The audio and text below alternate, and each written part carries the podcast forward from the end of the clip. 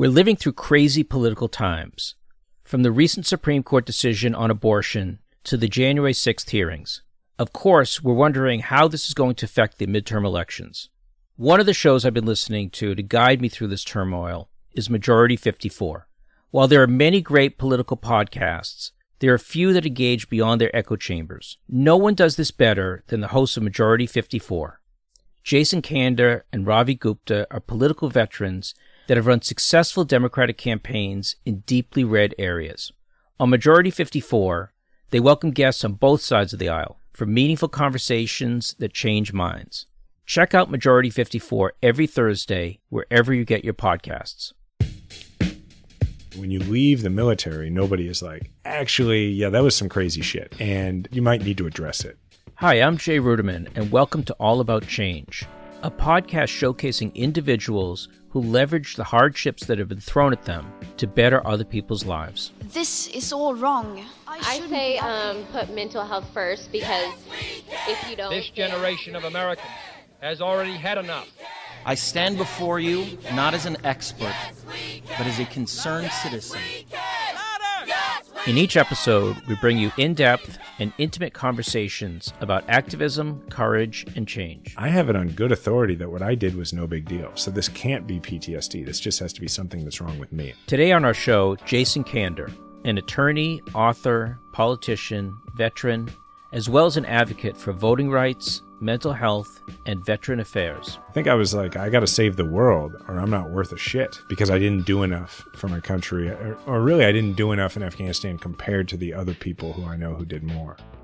In 2008, Jason, an honorably discharged Army captain, was becoming a rising star in the Democratic Party. I was constantly in search of something that would make me feel like I was really involved in something greater than myself. He then served in the Missouri House of Representatives. He was the youngest person to be elected to statewide office as the Secretary of State of Missouri. He narrowly lost a Senate race and was considering a 2020 presidential campaign with the blessing of the sitting president. From the outside, Jason seemed to have it all together. However, on the inside, it was a very different story. I just felt like I'd be better off dead. I felt like a burden to the people around me. And that drumbeat in my mind had just been getting steadier and steadier. And that scared me because I didn't want to want to die. Through treatment, Jason developed mental health tools to help him rebuild his life from the ground up. Today, he works to fight veteran suicide and veteran homelessness as president of national expansion at the Veterans Community Project.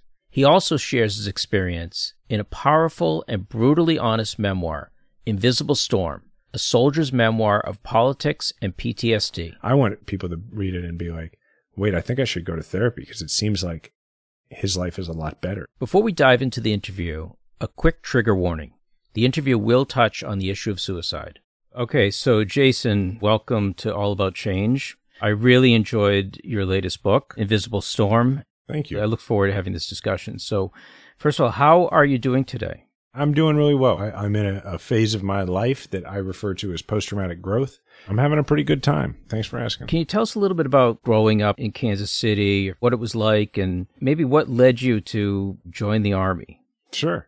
I'm fifth generation Kansas City. I grew up in a house where my parents had been juvenile probation officers. That's how they met. My dad was a cop part time. As I was growing up, they took in kids whose own families were struggling. So the example my parents set was you have an opportunity to help people, you do it. I didn't come from a particularly rich military tradition in my family. I was just like most people my age. My grandfather and my great uncle had been in World War II, and then their dad, my great grandfather, had been in World War One, but I never knew him. But they had just joined up, served, done their duty, and then went back to their lives, like a lot of people. So it wasn't like expected of me. But then I was going to school in DC at American University when 9 11 happened, and it just flipped the equation in my mind. And I decided, well, I'm going to go serve, and then I'll get on with my life after that. So rather than becoming like an army lawyer, I did ROTC while I was in law school and I became an army intelligence officer. Let me ask you about um, Diana. You guys were high school sweethearts, your wife. How did she take this? Well, one of the things we bonded over when we were very young was that we wanted to change the world. We didn't really like have terms at our disposal like public service, right? We just knew we wanted to make a big difference in the world. I had gone that day down to the Capitol to try to give blood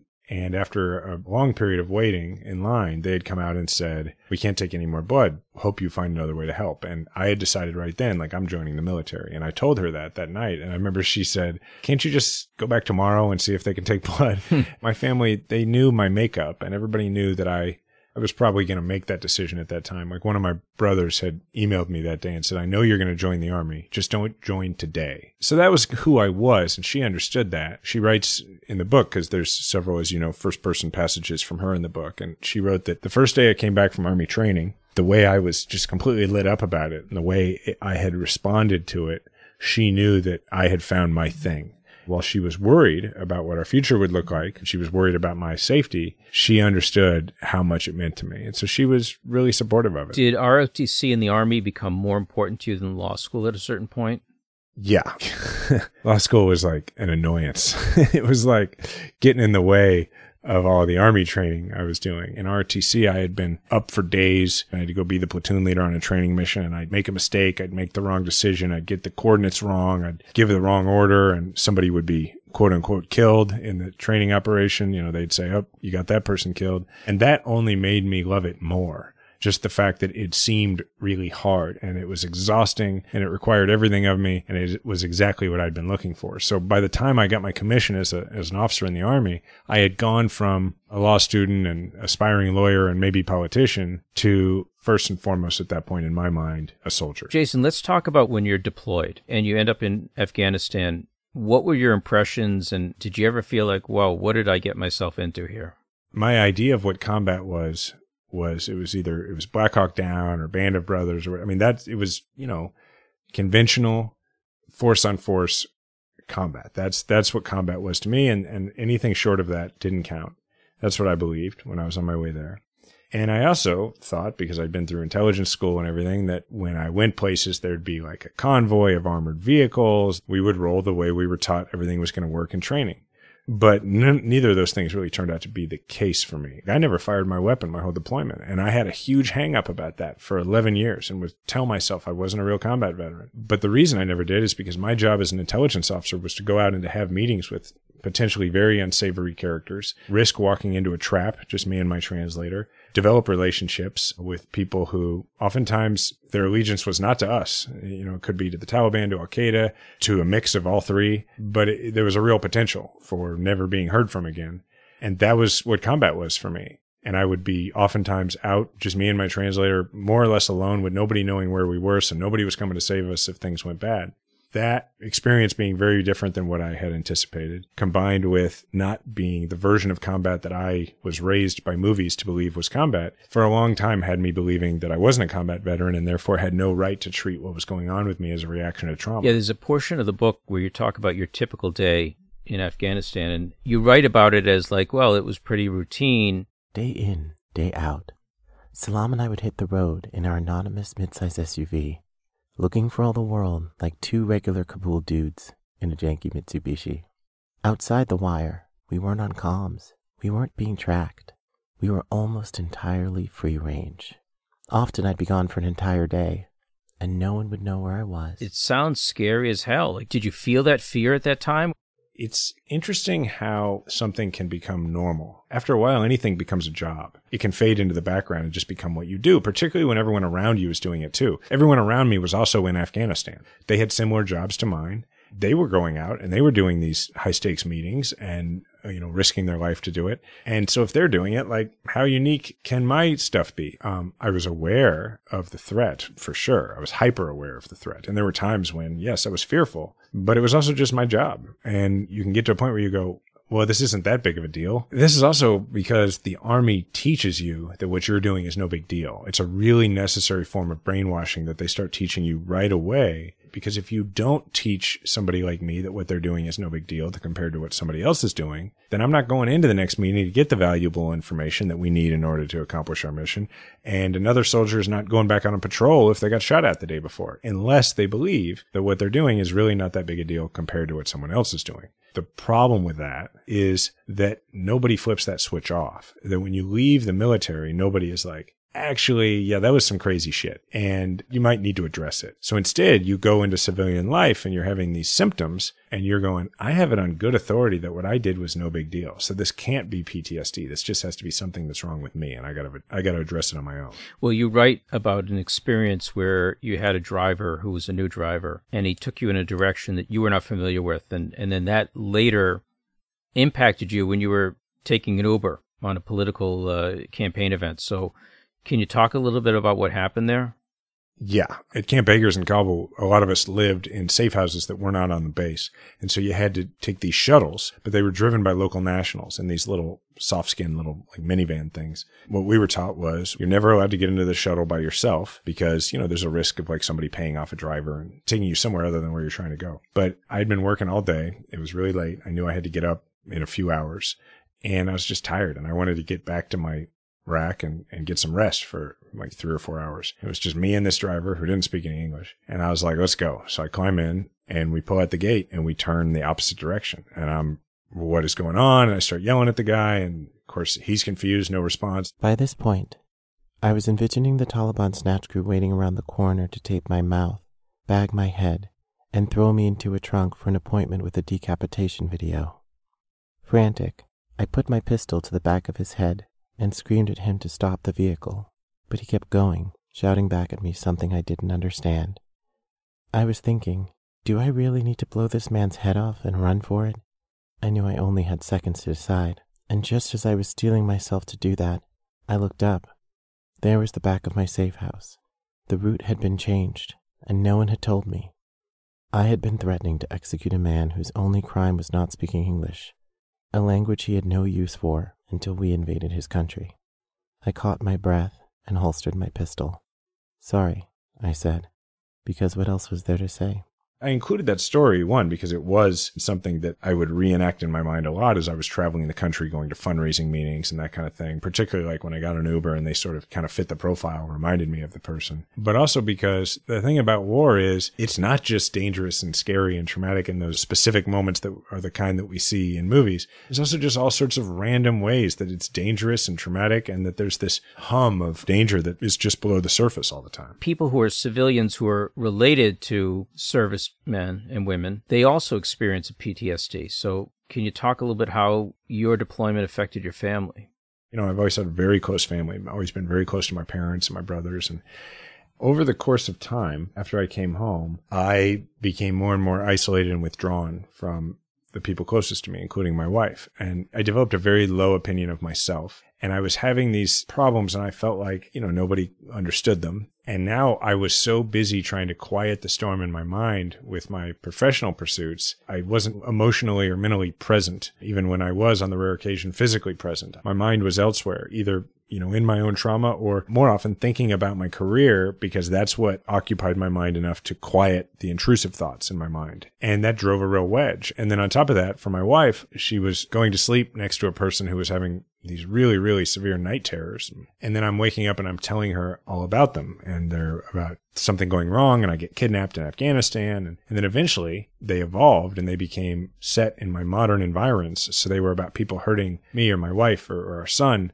And I was also having these, the symptom that I now know is hypervigilance, but I didn't know it was a symptom. I just thought the world is a very dangerous place and all these naive people around us don't understand how dangerous it is. And we need to be constantly controlling for this danger and thwarting it. And so it was always about safety measures and what we can do to be more safe. And over time, even though she didn't go with me to Afghanistan, she developed a lot of my symptoms as well. PTSD tricks you into feeling that there's something wrong with you, that no one will understand what you're going through, that they will judge you for your dumb thoughts, that they won't like you anymore that includes family and significant others. It makes you think that you're protecting yourself, but really, you're left all alone with your intrusive thoughts swirling loudly inside your head. So, Jason, when you're going through 12 years of really not sleeping and, you know, having nightmares, at any point you say, "Hey, this isn't normal. There's something that I have to deal with here." Yeah, I knew it wasn't normal.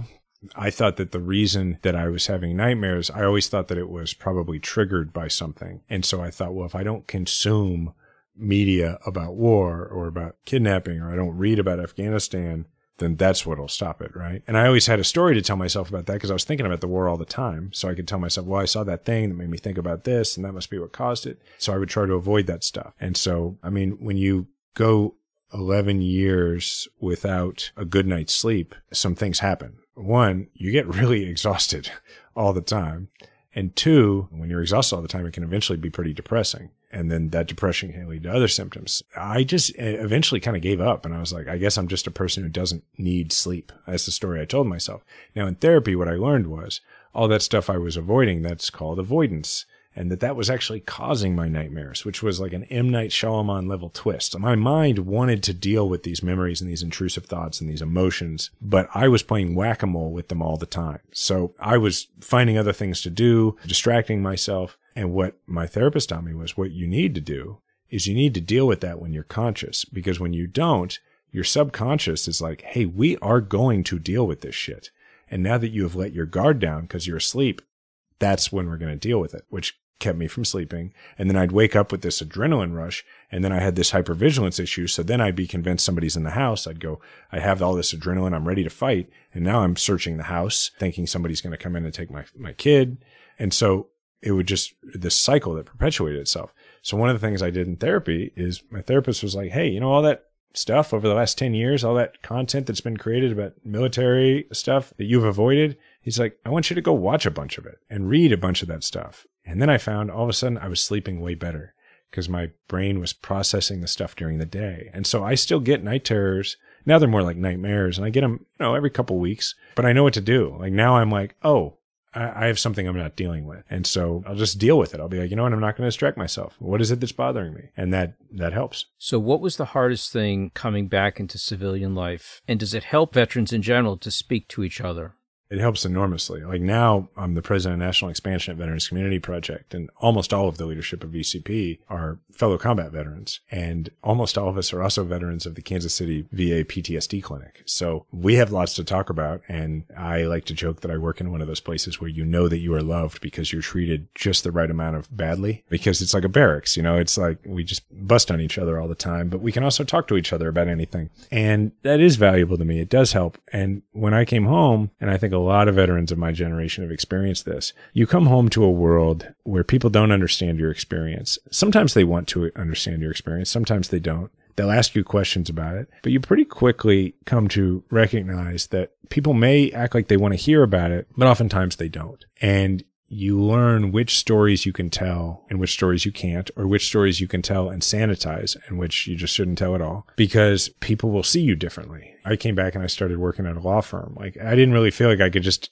tell people about the time I almost killed my driver who was totally innocent and have them just see me as just the guy who was in the office next door. And that's because, you know, it's the longest period without some form of mandatory service that we've ever had in our history as a country. And so, you know, you're not around a lot of people that are like you. Whereas like my grandfather came home and like his brother had just had a similar experience. His two best friends had just come home. So you have people to talk to about it, but you also, in his case, didn't have the feeling that you were so apart from your own community. And I do think that that is something that exacerbates this sort of trauma for returning veterans. At what point do you decide, you know, I want to get into politics?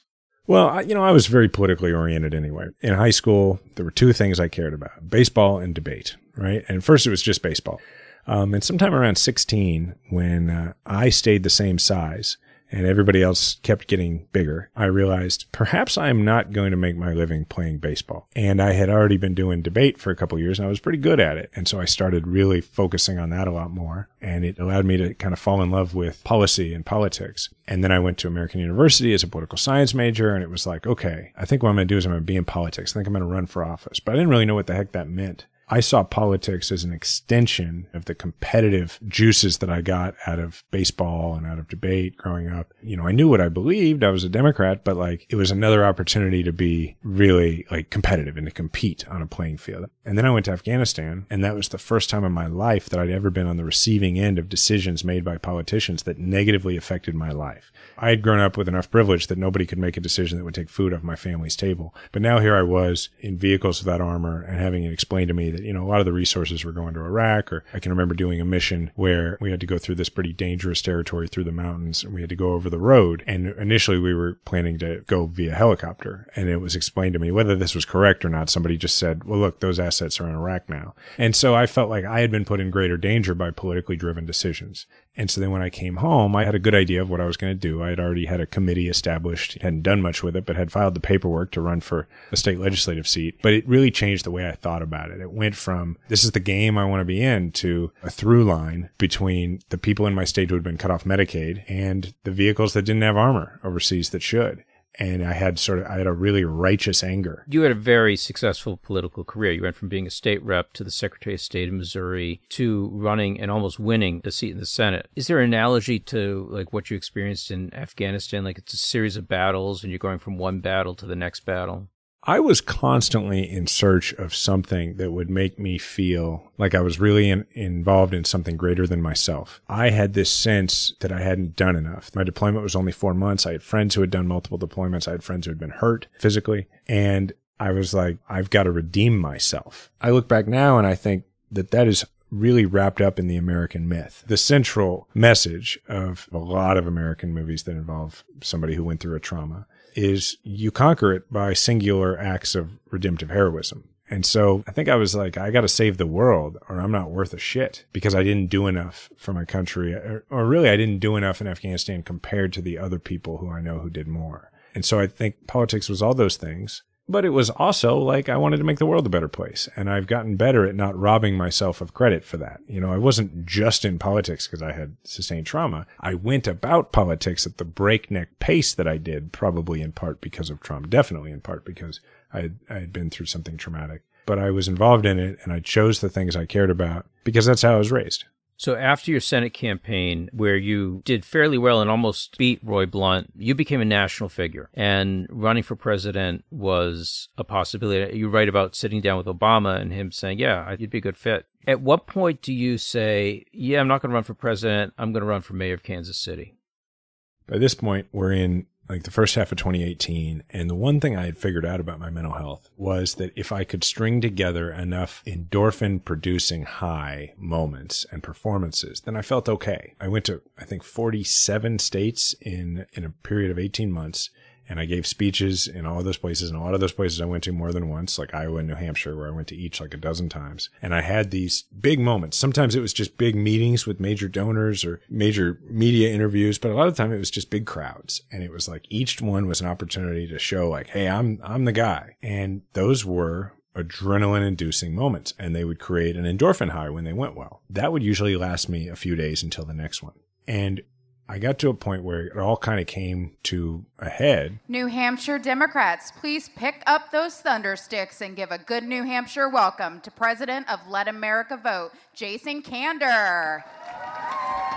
Thank you very much. I, thank you. In 2018, I was giving the keynote speech at the McIntyre Shaheen dinner in New Hampshire, which is like this huge deal night in New Hampshire Democratic politics. Somewhere in that like four year period, it was like so it was Hillary Clinton and Joe Biden, and then and then me, and then I think Elizabeth Warren the next year. So it was like a big moment. It was kind of it was the zenith moment of my political career. My parents were watching it at home live because it was on national television. And I was giving this speech to this room of New Hampshire Democrats where I was pretty much saying I was running for president. A bunch of people from Missouri had come up to be there. It was a special moment. Mayor of Kansas City was there, future mayor of St. Louis. And I don't nail all my speeches, but I did nail that speech and I knew I did and it felt great. We will not let them roll back the progress that President Obama and so many people before him made. We won't let it happen because we're patriots and because we understand that patriotism is not about making everybody stand and salute the flag. Patriotism is about making this a country where everybody wants to. And we can be that country again. And in January of 2021, when we get a new president, we will be. Thank you. Thank you, New Hampshire. Thank you.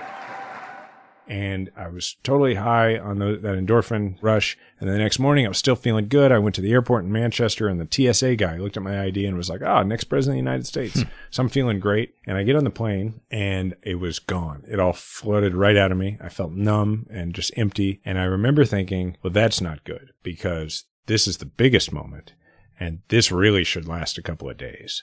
That's really not a good sign. And I wasn't ready to admit what it was that was going on with me to myself, but I knew something was really wrong. So a few days later, I raised the issue with my campaign manager, Abe, and I was like, what if I didn't run? Because I just, I was so exhausted at this point.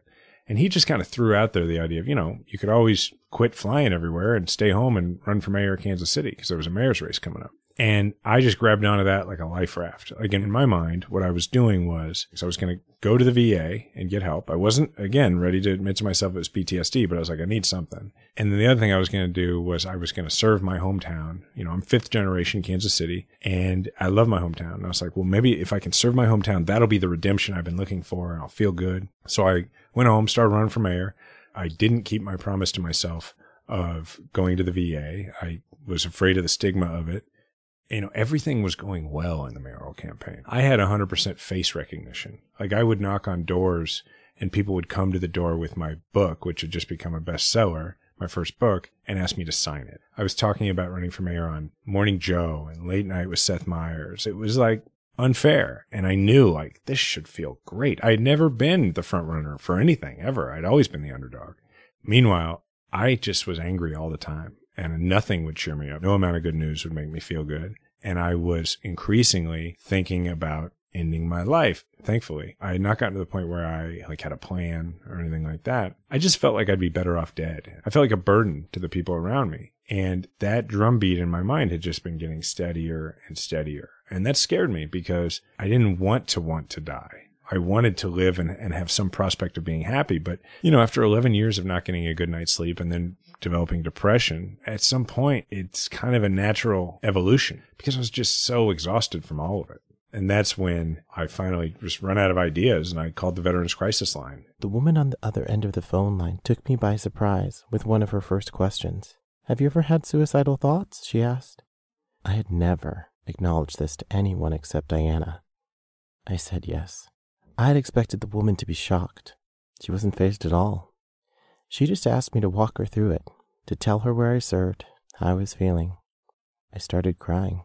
The way that lady spoke to me on the other end of the phone, I kind of finally had the realization that I wasn't different than any other veteran who I had encountered with these problems because I could tell by her reaction to me that I wasn't. And then I looked up PTSD and finally read it for real instead of trying to read it to convince myself I didn't have it. And it was like it was written about me. And I remember saying to my wife that night, I got hurt over there. All these years, I had no idea I got hurt over there.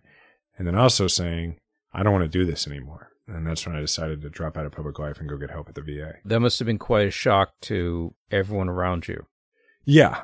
I mean, it had been a kind of a big surprise to people that I was running for mayor in the first place. Like I remember that when I announced for mayor, the front page of CNN.com said, prospective 2020 candidate Jason Kander announces for dot, dot, dot mayor, you know, and then you add on to that, I'm going to vanish for a while and get help. And I've been having suicidal thoughts. One thing I had figured out at that point was I needed to try to live the experience and not live within the story of the experience. And so I told my wife and the people close to me, like, Hey, I'm sure it'll make the news. Don't talk to me about the story. I don't want to live in the story. I just want to try to start focusing on getting better. And so it was several days before I knew that it was like an international story. Can you talk to us about what that was like the first time walking into the VA? I mean, you're a super famous person. You walk in there and you're like, I need help.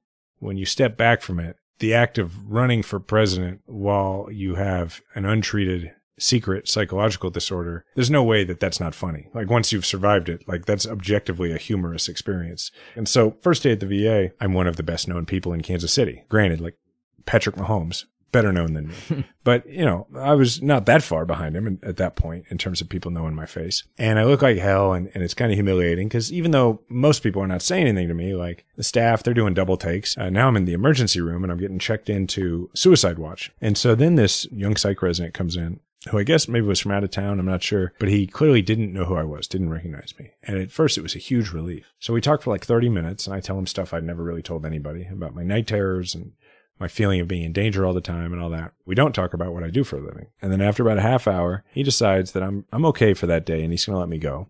And he asked me, do you have like a particularly stressful career or something? I was like, well, I'm in politics.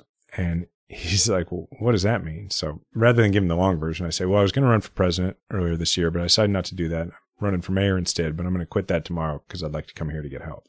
And he's like, wait, wait, wait. president. You president of what? And and I'm like, of the United States. And at this point, like I've gone from mortified that everybody's recognizing me to relieved that this guy isn't to irritated that this guy doesn't believe me. Then he says, Well, who told you that you could run for president? And I'm like, I don't know what to tell you, man. I spent about an hour and a half just me and Obama in his office, and he seemed to think it was a pretty good idea. And so this doctor, he takes a beat and he thinks about that. And then he asks me, he says, So how often would you say you hear voices? Jason, you talk a lot about therapy and you go into a lot of detail about your own therapy. I feel there's still a lot of stigma in our society about therapy. Did you do that very consciously to be very open and talk about what you went through?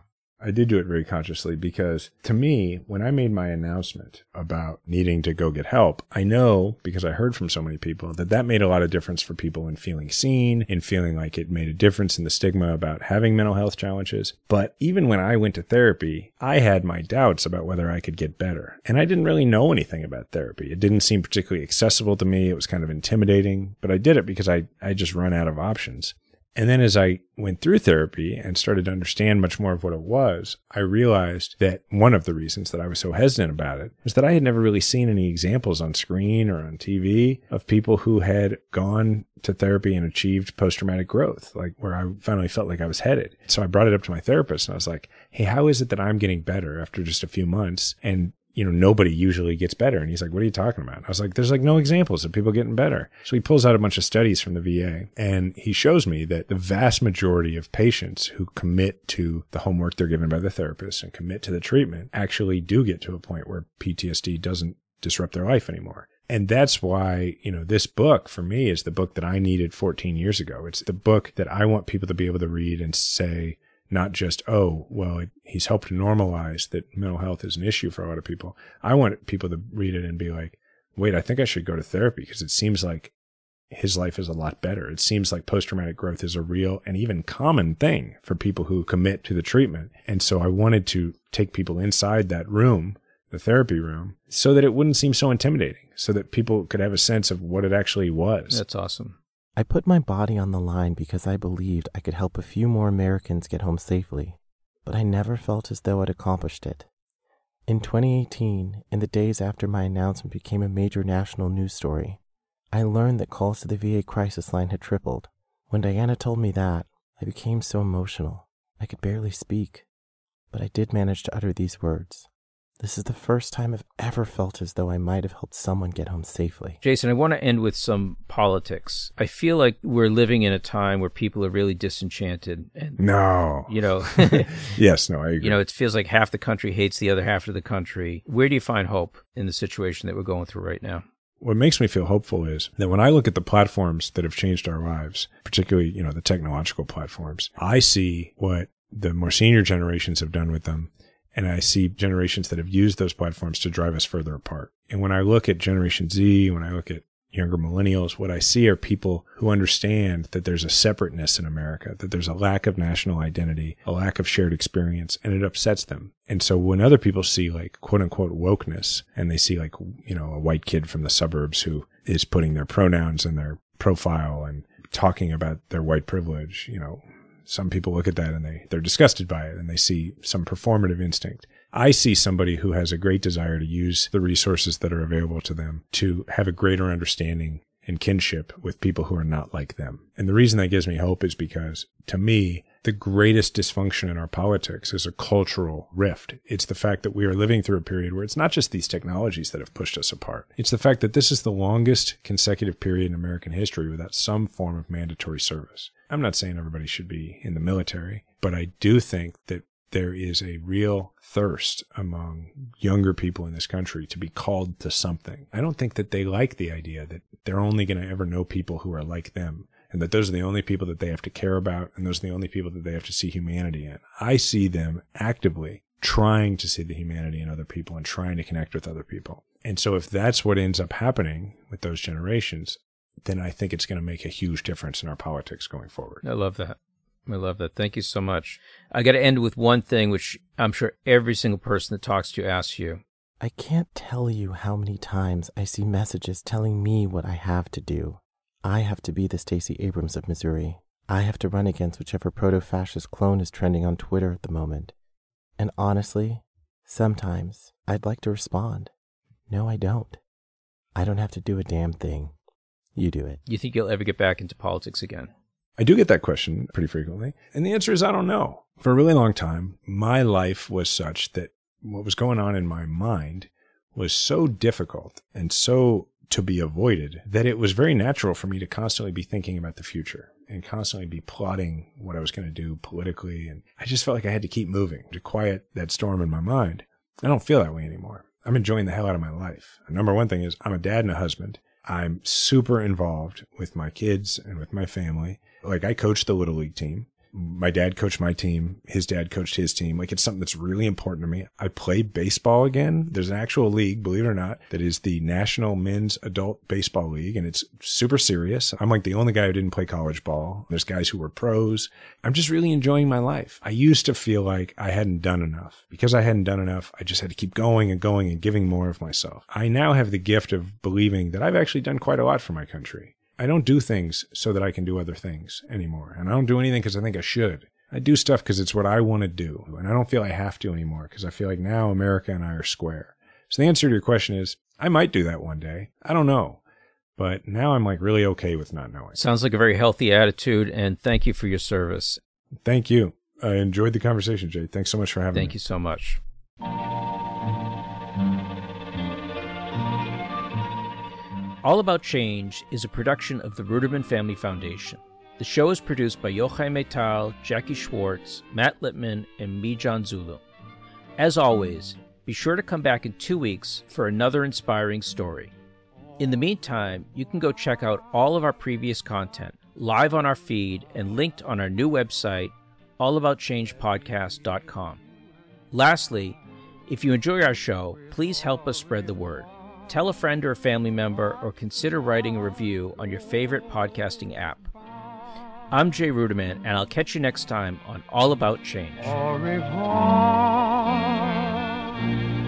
But not good.